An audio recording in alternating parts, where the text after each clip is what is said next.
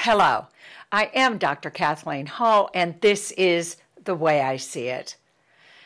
Today, I would love to talk about uh, a word that I love, which is awe, A W E, awe, because awe is the earthquake to your mind. It's an earthquake when you experience awe. Let me explain what led me to this podcast today. Um, recently, I've had a lot of health issues uh, since I moved back to Atlanta full time. Uh, I used to live up at the farm in the middle of the Chattahoochee National Forest. Really, for 30 years, we had our horse farm. So I would live up there most of the week, come down here for two to three days a week to run my business. So we always had an apartment and an office there. So I moved back and forth, but I spent most of my life for 30 years up there on the farm. in, the, and, and our farm, our horse farm, was literally located in the middle of the Chattahoochee National Forest. So um, I've lived most of my life in the womb of the woods, you know, nature, wildlife, horses, dogs, cats. The raccoons I've rescued, water, our lake, and I think we had 20 creeks. So it was um, a, a, an unbelievably um, pretty wild and, and nature place, which was amazing to live in. But anyway, so I've gone into the hospital a couple times this year and several times over the last few years going, I've always been healthy. What is wrong with me? Um, so my heart's been out of rhythm and, um, you know, things like uh, some really significant out of rhythm problems. Uh, and I'm like, okay, what is. So I've meditated more, done Reiki. I'm a Reiki master, done Reiki on myself. I, you know, don't eat meat, don't drink alcohol. I mean, my life is meditate every day. And I thought, what is, but I can feel that something's off. Something's off. So over the last month, and especially the last couple weeks, I began to, you know, ask the universe, ask God, ask the divine, what is going on? And then I just got this unbelievable feeling going, it's, it's my body, whether it's, you know, thyroid or heart or all these other issues, is out of rhythm because um, maybe it's because I lived in that huge awe and, and wonder of the forest and all those animals every day of my life. And it's just been a few years since we moved back here, sold the farm, and I live in the city full time. And I mean, I live in the middle of the city of Atlanta, 7 million people. Um, those of you who know Buckhead and Peachtree Road, and I live right there, there, here in the middle of all of this busyness, which I love. I love Atlanta, love my friends, love being here. But I'm wondering now, and I've just wondered this in the last week, that's why I'm doing this podcast, is I did wake up every day of my life when I lived up there, filled with awe and wonder. I, you know, got up in the morning to feed the horses and the animals. So, it, you know, the sunrise in the morning, whether it was freezing in the winter, in the spring, the smell and the sound of birds, whether it was the dead of summer when you I'd walk outside and it was just heat and humidity.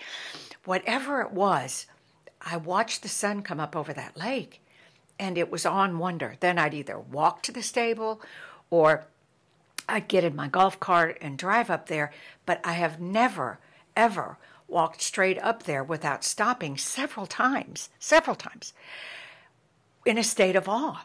Whether it was a new bird, an egret from Florida, something, uh, a new type of bird, an egret that, I mean, uh, all kinds of different birds that would land on the water, on the lake, or whether it was the new sound of something in a tree, or me stopping and listening and wondering if um, a sow bear and her cubs, if I could hear it up in the woods crunching, or it was I, or whether it was the horses that were in the pasture, knowing I was going up to feed them, race with their little foals behind them and squealing all the way. It was even before uh, moments after I got up, throw my overalls on, my boots, uh, my t-shirt, and awe and wonder, uh, and uh, I, I, I, just can't take the colors, the smells, the sounds. And, um, and, and again, the birds were saying, Good morning. Uh, it made my heart sing. Once I got into the barn, the cats jumping all over the place in the cross ties, the horses, the dogs, all jumping around, calling out in pure joy each day. And of course, they were waiting for me, their mom, to feed them. I mean, yeah, of course.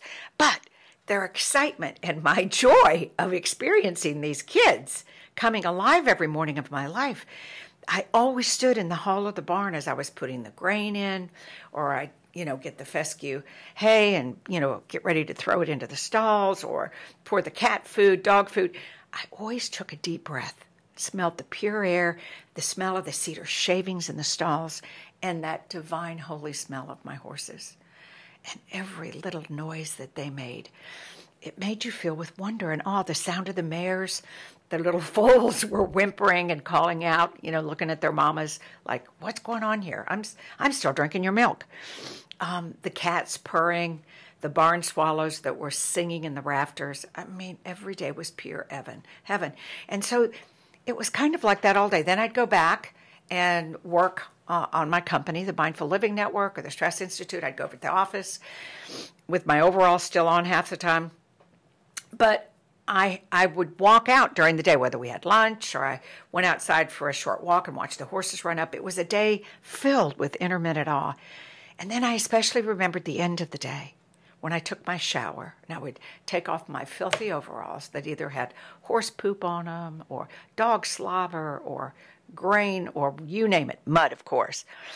And I'd laugh and I would sit in that warm water under the shower and look up with the water on my face and relive all those moments of awe during that day and felt so beyond blessed so beyond blessed that all those animals, all of the sounds, the smells of nature, the sky, the blue sky, the rain, clouds coming up, the awing feeling of I, I could always smell rain at least a few hours before it came, sometimes half a day before it came. came. Um, so I, I'd wash off, then dry off, and just sit there on a stool in the bathroom and just grin, remembering the awe of the day. So I've sat here in the last month wondering why my heart's out of rhythm, everything. And then it hit me. Maybe I'm not experiencing enough awe in my life since I moved to the city, where I daily, hourly, seasonally experience the awes. Maybe the rhythm of my mind, body, and soul is off because I've lived in the womb of nature for 30 years. And urban life doesn't give me the same high vibrational frequency my entire being is used to. You know, and I thought back to the Native Americans I've had the privilege of living with or studying, whether it was the Utes or the Athabascans uh, up north in Canada, whether it was um, the Navajo, you name it, the Hopi, the Cherokee. When they are taken out of nature, they die. They feel like their souls have died. In the removal, when they were taken from uh, Georgia, North Carolina, out to Oklahoma, they felt that they had died because their souls were in the earth, in the dirt, in the trees, where they had been born. So when they were moved to another place, their souls were left here. So they felt like zombies being moved by the white people. I'm wondering somehow if I'm not having a little effect of that. And then I remember doing research years ago after I had worked with them, and I work with, I have a foundation and I work with um, inner city kids, at risk youth uh, in South Atlanta, very, very challenged for violence and all kinds of problems. And I researched nature deficit disorder back then, and um, and actually built a 10,000 square foot center for my kids up on our farm, so that they could come up there and live part of their life up there. After I studied nature deficit disorder, and it's the idea that human beings, especially children, spend less time outdoors, and so in that they have behavioral problems. Um, and again, Richard Louv, who wrote The Last Child in the Woods years ago, he talked about this that parents, even in the city, are so afraid of, quote, strangers and stuff, they keep their kids inside and not out in nature. And he saw this as a future problem with our world and our children. So, um, and I wondered if part of the violence and the confusion, stress, um, disorientation of the kids I was working with that were, you know, on their way on a fast lane to prison. I wondered if part of that was maybe nature deficit disorder. They can't get out of their apartments in public housing. They they have not absorbed that we don't have parks there. So anyway, um, that's what the definition of nature deficit disorder is being without nature. And yes, I experience wonder on a daily basis. I invest my life in moments of connecting with all I, have. I go over to this park that we have. It's a 40 acre park that used to be a golf course. There are three lakes over there. There are birds, there are dogs, there's an otter. So I make sure I, I when I work every day, I have um, closed in this sunroom. I put my computer in there and my work so that, and I have a bird feeder right outside there and, and gardens I've built that I look out to so that I see um, a red bright red male cardinal show up to feast in the bird feeder, and I stop in awe. And I have field glasses there too. So I pick up the glasses and look and watch her eat, and I, there's not one moment that I just don't sit there and go, my God, the beauty. And then we have blue jays that come, and you know how big and bossy they are, and little nasty, aggressive personalities. I sit there and belly laugh watching when he flies in with these bright blue, royal blue colors, taking over the bird feeder and saying, hey, I'm the boss, or and then, of course, my favorite are my tiny little goldfinches that I hear before they come. They're little squeak, squeak, squeak. And then they come up to the bird feeder. Oh my God, they're so tiny and so bright yellow. Anyway, um, you and we're going to talk about this places you can create awe living in an apartment living in the city wherever you live you can find ways to create wonder and awe so for a few minutes let's explore why it's critical for humans to explore, experience awe regularly, and it's for your mental, physical, and spiritual health. So, technically speaking, awe is a kind of trans, transcendent euphoria we experience when we see something vast or beautiful. And in a way, awe is an altered state of consciousness. It's, it's like the state of flow that was popularized by uh, Mikhail, and I have a hard time always saying his name, Csikszentmihalyi, and you can look up his book. It's called Flow. It's an amazing book. And it'll transform your life, by the way. It's an older book. I love it. It's a classic. Standing on a mountain peak, watching a tornado, being the presence of a lion, um, can create this experience of beauty and awe. I went to the zoo a few months ago, and, and my husband and I just sat there in awe at the pandas, at all these. We were like a few feet from a giraffe. Um, anyway, it, it's incredibly majestic. Uh, vastness that's bigger than ourselves, and sometimes even even we can get fear, goosebumps, or tears may accompany experience of awe. We can also experience awe by listening to a complex or beautiful piece of music. Like I love Andrea Bocelli. He can send me out into another world in a few seconds. Celine Dion, some of her majestic, beautiful tones in her music. It's just awing so, or, or sing a masterpiece. When I was at the Louvre, or when I go to the High here in Atlanta, and we have um, different, they had uh, Frida Kahlo. I I was in awe for two days after I left that uh, viewing. It was unbelievable. Or hearing about a person who presses on against all odds and possesses some extraordinary nobility. How about Harriet Tubman? How about Martin Luther King Jr.? How about very, uh, I even uh, uh, look at people like Ulysses S. Grant or different people in our history, uh, uh, Abraham Lincoln. They create awe in me when I read the many biographies I've read of all of them. But wilderness often creates the most wildness and the most powerful experience of awe. Awe causes us to think, rethink how we see the world and causes us to contemplate our place in the world. But only recently have scientists begun to really study and do research on this experience of awe. So we can learn a few fascinating lessons I'm going to talk about. Number one is the small self. One of the things that happens to us when we experience awe, what researchers call the quote, small self. In this research, when people have experienced awe, they were asked to select a picture that represented them. They always tended to select pictures that had a small person in relationship to other objects in the picture. In other words, people who experienced awe would say the small self picture describes them, while those who did not typically choose the big self picture. I thought of this because if I would do drawings after I fed in the morning or did something, I would have this huge, massive lake or a huge sun or this massive 1,200 pound horse. And I would have me, I noticed I pulled out a lot of the pictures. I was so tiny compared to all these things.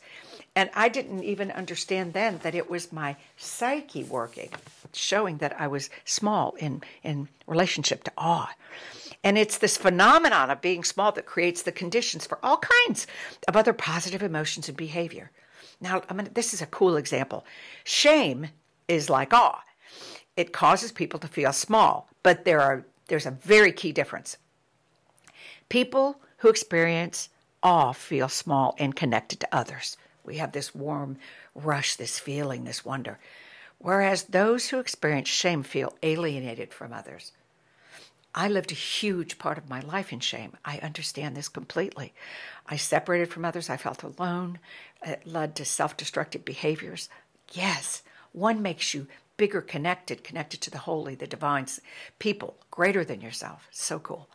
Next is the connected self. Something else that happens when we experience awe in the wilderness is that we feel more connected to those around us and to the human race as whole.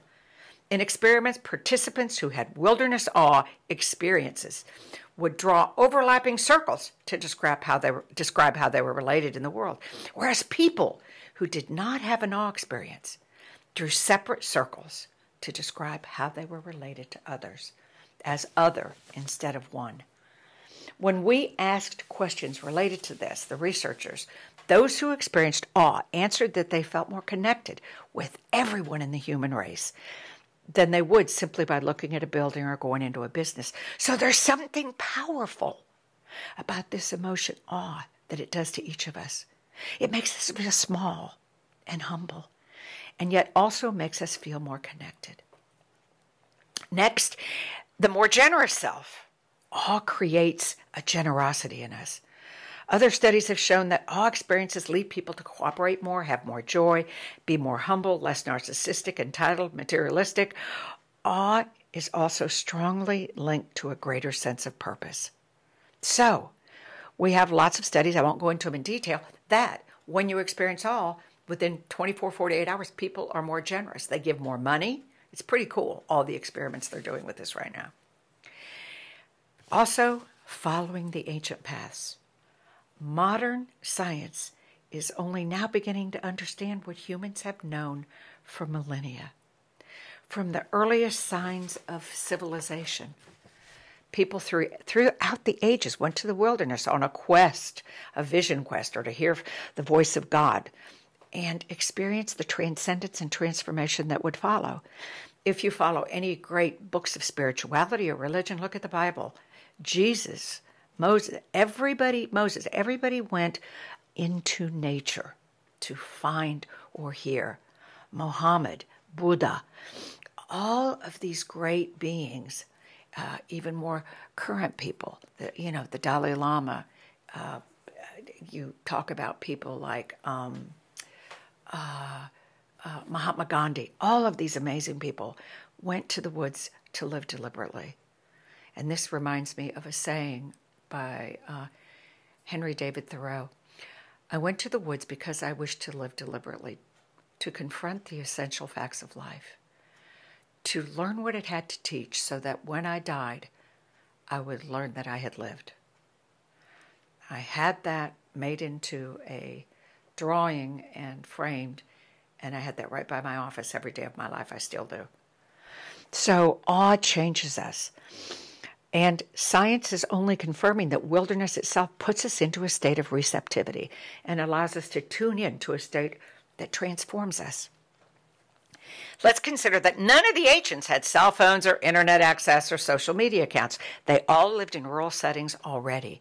Yet they still knew they needed to live their comfort zone and go to wild places to meet the divine and to meet themselves, to be with themselves, and to listen deeply. Moderns like ourselves are bombarded by so much activity and stimuli that we are all finding ourselves somewhat on the attention deficit scale. We are quickly losing touch with ourselves, with the divine, and one another. How much more do we need to make space for the wildernesses in our lives? Like sugar being causal to our global obesity epidemic, technology and urbanization are causal to the decline of our relationships and our mental health. Remember, awe, awe A W E, awe and wonder silence us. They silence our intellectual mind, our worried mind, our frightened mind, our lonely self. Our mundane life continues unless we experience awe.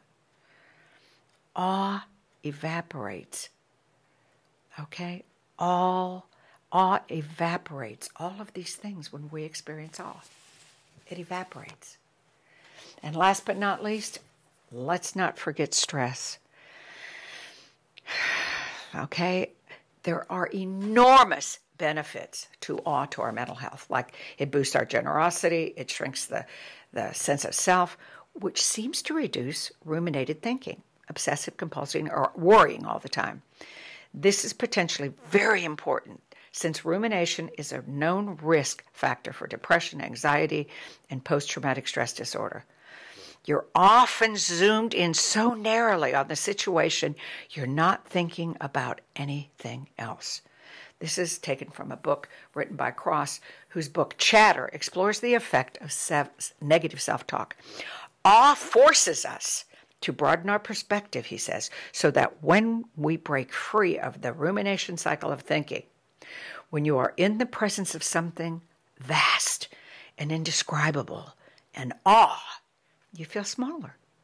And so does your negative chatter. It silences.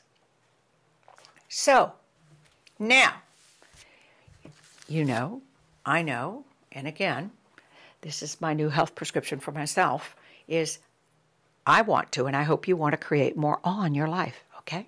How do you do it? Here's some tips. Go outside into nature. Look at the blue sky, clouds, trees. When it's pouring down rain, get outside and just be in awe. Go stand in a few raindrops. It's very cool and look up. So, look at the blue sky, clouds, trees, and their gorgeous variegated bark. Every bark is different on a tree. Look at the variegation of the leaves. Notice the leaves. Stop and look deeply into a flower. I went and looked at um, one of my camellias yesterday. Unbelievably gorgeous. I went through the layers into the beautiful yellow center, the stamen, the petals, the colors. And what about insects? bees, butterflies, everything flying by you, crawling on things. The slower you go, the more you absorb nature and the more awe and wonder you'll experience. There's something called entrainment in physics. When something having a lower vibrational frequency or energy vibration gets around you with a higher vibrational frequency, you entrain. You become one with it. Your energy level and your brain, body, soul, it increases. Your immune system gets stimulated. Being in nature raises your mental and physical and soul energy and creativity levels. Okay, so that's one, get outside. Two, animals. When I used to either get panic attacks or stressed or go in the winter, especially getting a little depressed, I would go straight up to the stables, the barn, and I'd take one of my pregnant mares that was in a stall and I would lay on her belly. I would walk up to her, put my hands over her back, and put my heart and my chest on her belly and take deep breaths. And the reason is a normal heart rate for an adult horse ranges from 2 to 48 beats per minute.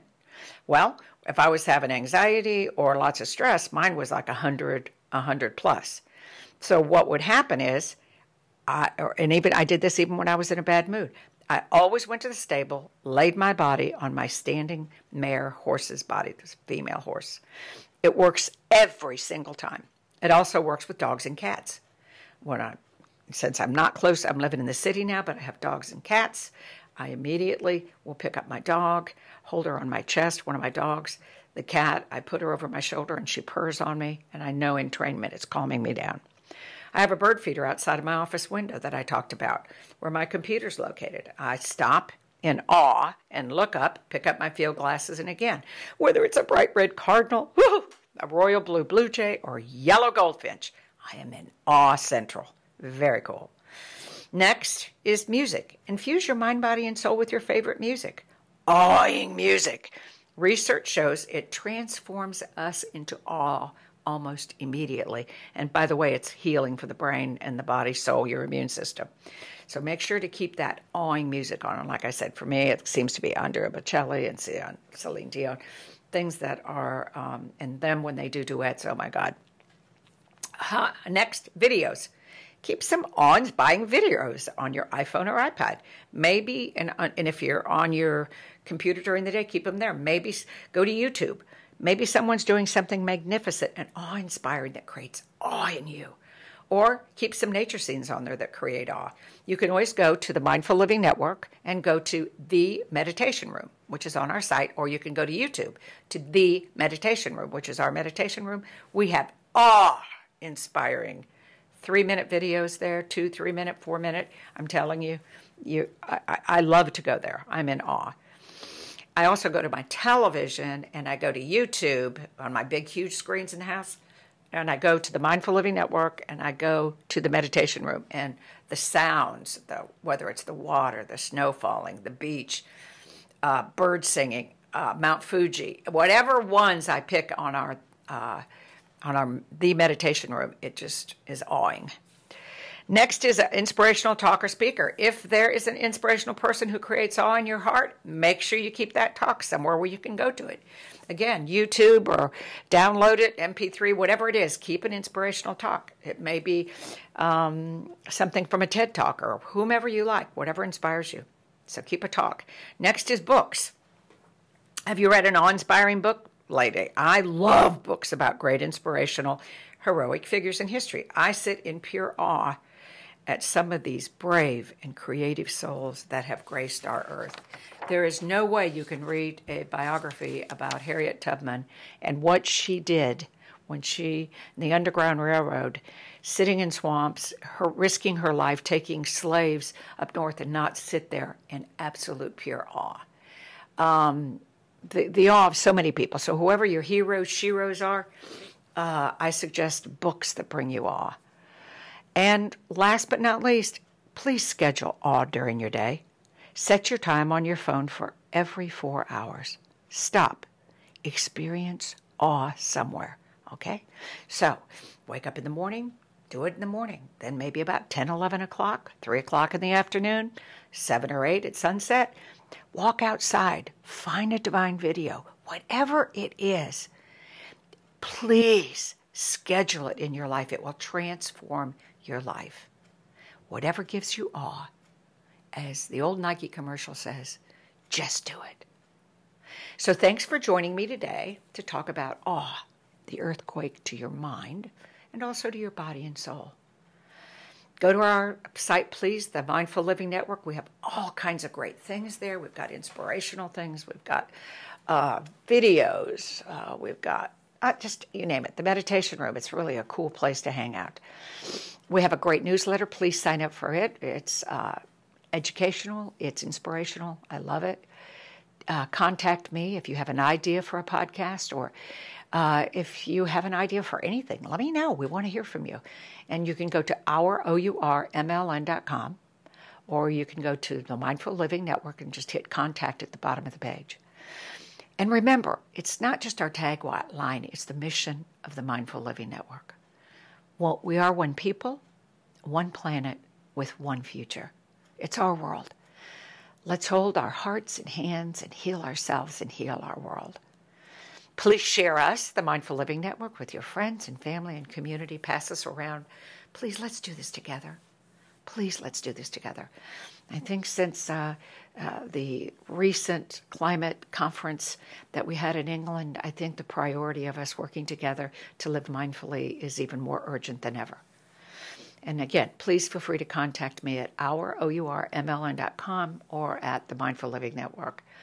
Also, don't forget our meditation room. It's called The Meditation Room. We have a Mindful Living Network app. It's very cool. It's got stress tips, it's got the meditation room on there, it's got unbelievable stuff. Please check it out. And again, sign up for our newsletter. Follow us on Twitter or Facebook or Instagram. We're here for you. Please help us grow, help the Mindful Living Network know and listen on how to transform our world together. Thank you very much. This is Dr. Kathleen Hall.